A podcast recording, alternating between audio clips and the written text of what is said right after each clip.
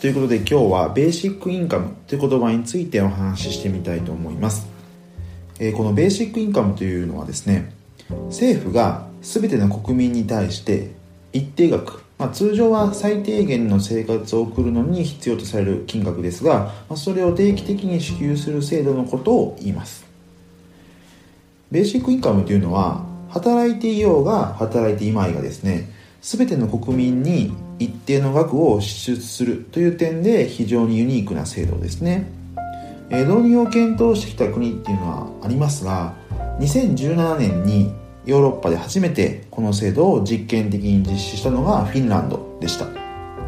結局2018年の12月には終了してしまったんですが、最初はフィンランドだったんですね。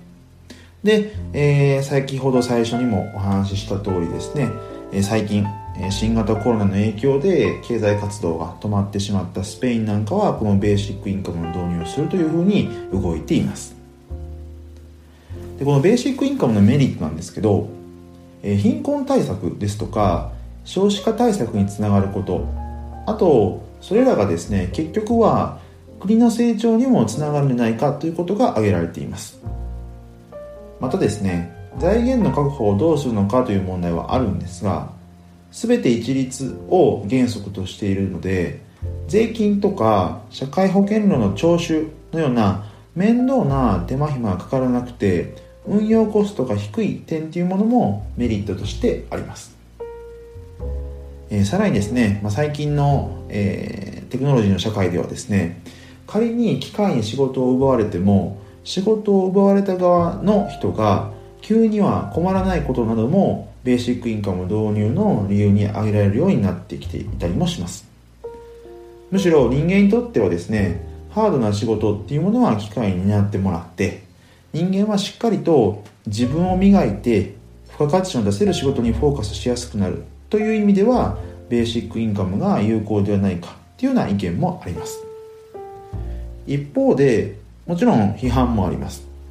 最も大きいのはですね、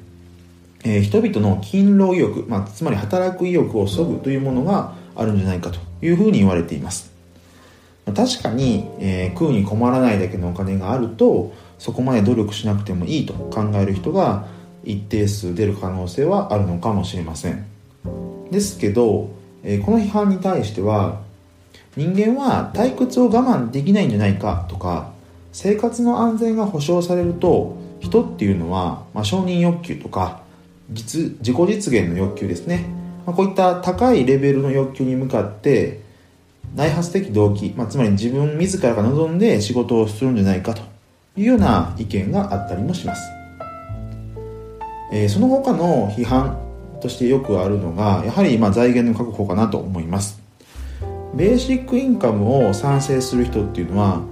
工夫をすれば財源の捻出は可能なんじゃないかというふうに言っていますが、日本の場合ですね、昨今の財政事情を考えれば、それほど楽観できない、なかなか財源確保は難しいんじゃないかというような意見には、やっぱり仕方がないかなというふうに思います。すでに資産を持っている人にお金を配ることへの、いろんな反発なんかもあったりもします。ということで、現時点では日本に、早期にベーシックインカムが導入される可能性は低いのかもしれませんが、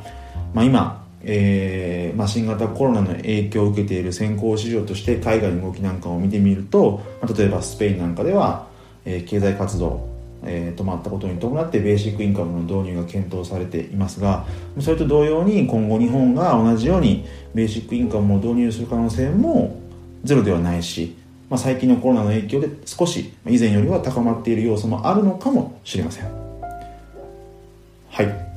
ということで、今日はですね、このベーシックインカムという言葉、最近ニュースで、聞くことも多くなったかもしれませんのでお話ししてみました。ぜひですね、この言葉の理解しっかり深めた上で、使ってみていただければと思います。今日はここまでにしたいと思います。また明日の放送もご期待ください。